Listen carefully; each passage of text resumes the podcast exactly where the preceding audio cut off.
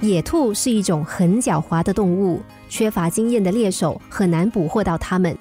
但是，一到下雪天，野兔的末日就到了，因为野兔从来不敢走没有自己脚印的路。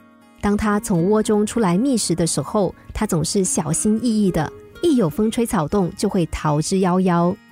但走过一段路之后，如果是安全的，它也会按照原路返回。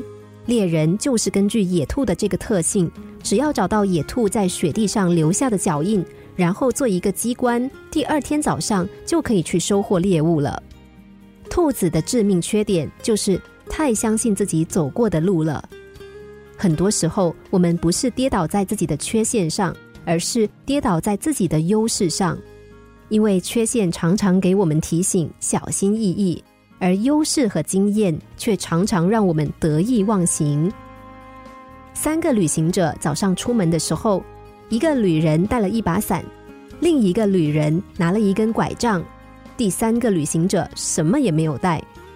晚上回来的时候，拿伞的旅者淋得浑身是水，拿拐杖的旅者跌得满身是伤，而第三个旅者却安然无恙。前面两个旅者很纳闷，问第三个旅者说：“你怎么会没有事呢？”第三个旅者没有正面的回答，而是问拿伞的旅者说：“你为什么会淋湿而没有摔伤呢？”拿伞的旅行者说：“当大雨来的时候，我因为有了伞，就很大胆的在雨中走，却不知道怎么淋湿了。当我在泥泞坎坷的路上时，因为没有拐杖，所以走得非常仔细，专挑平稳的地方走。”所以没有摔伤。然后他又问拿拐杖的人：“你为什么没有淋湿，而是摔伤了呢？”拿拐杖的说：“当大雨来的时候，我因为没有带雨伞，就捡能够躲雨的地方走，所以没有淋湿喽。当我走在泥泞坎坷的路上时，我就用拐杖走，也不知道怎么搞的，就摔了好几跤。”第三个旅者听后说。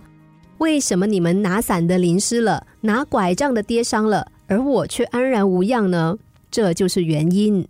当大雨来的时候，我躲着走；当路不好的时候，我非常小心，所以我没有淋湿，也没有跌伤。你们的失误就在于你们有凭借的优势，自以为有了优势就大意了。从这个故事，我们可以知道，优势不但靠不住。有时候反而还会起反效果。心灵小故事，星期一至五晚上九点四十分首播，十一点四十分重播。重温 Podcast，上网 U F M 一零零三 t S G。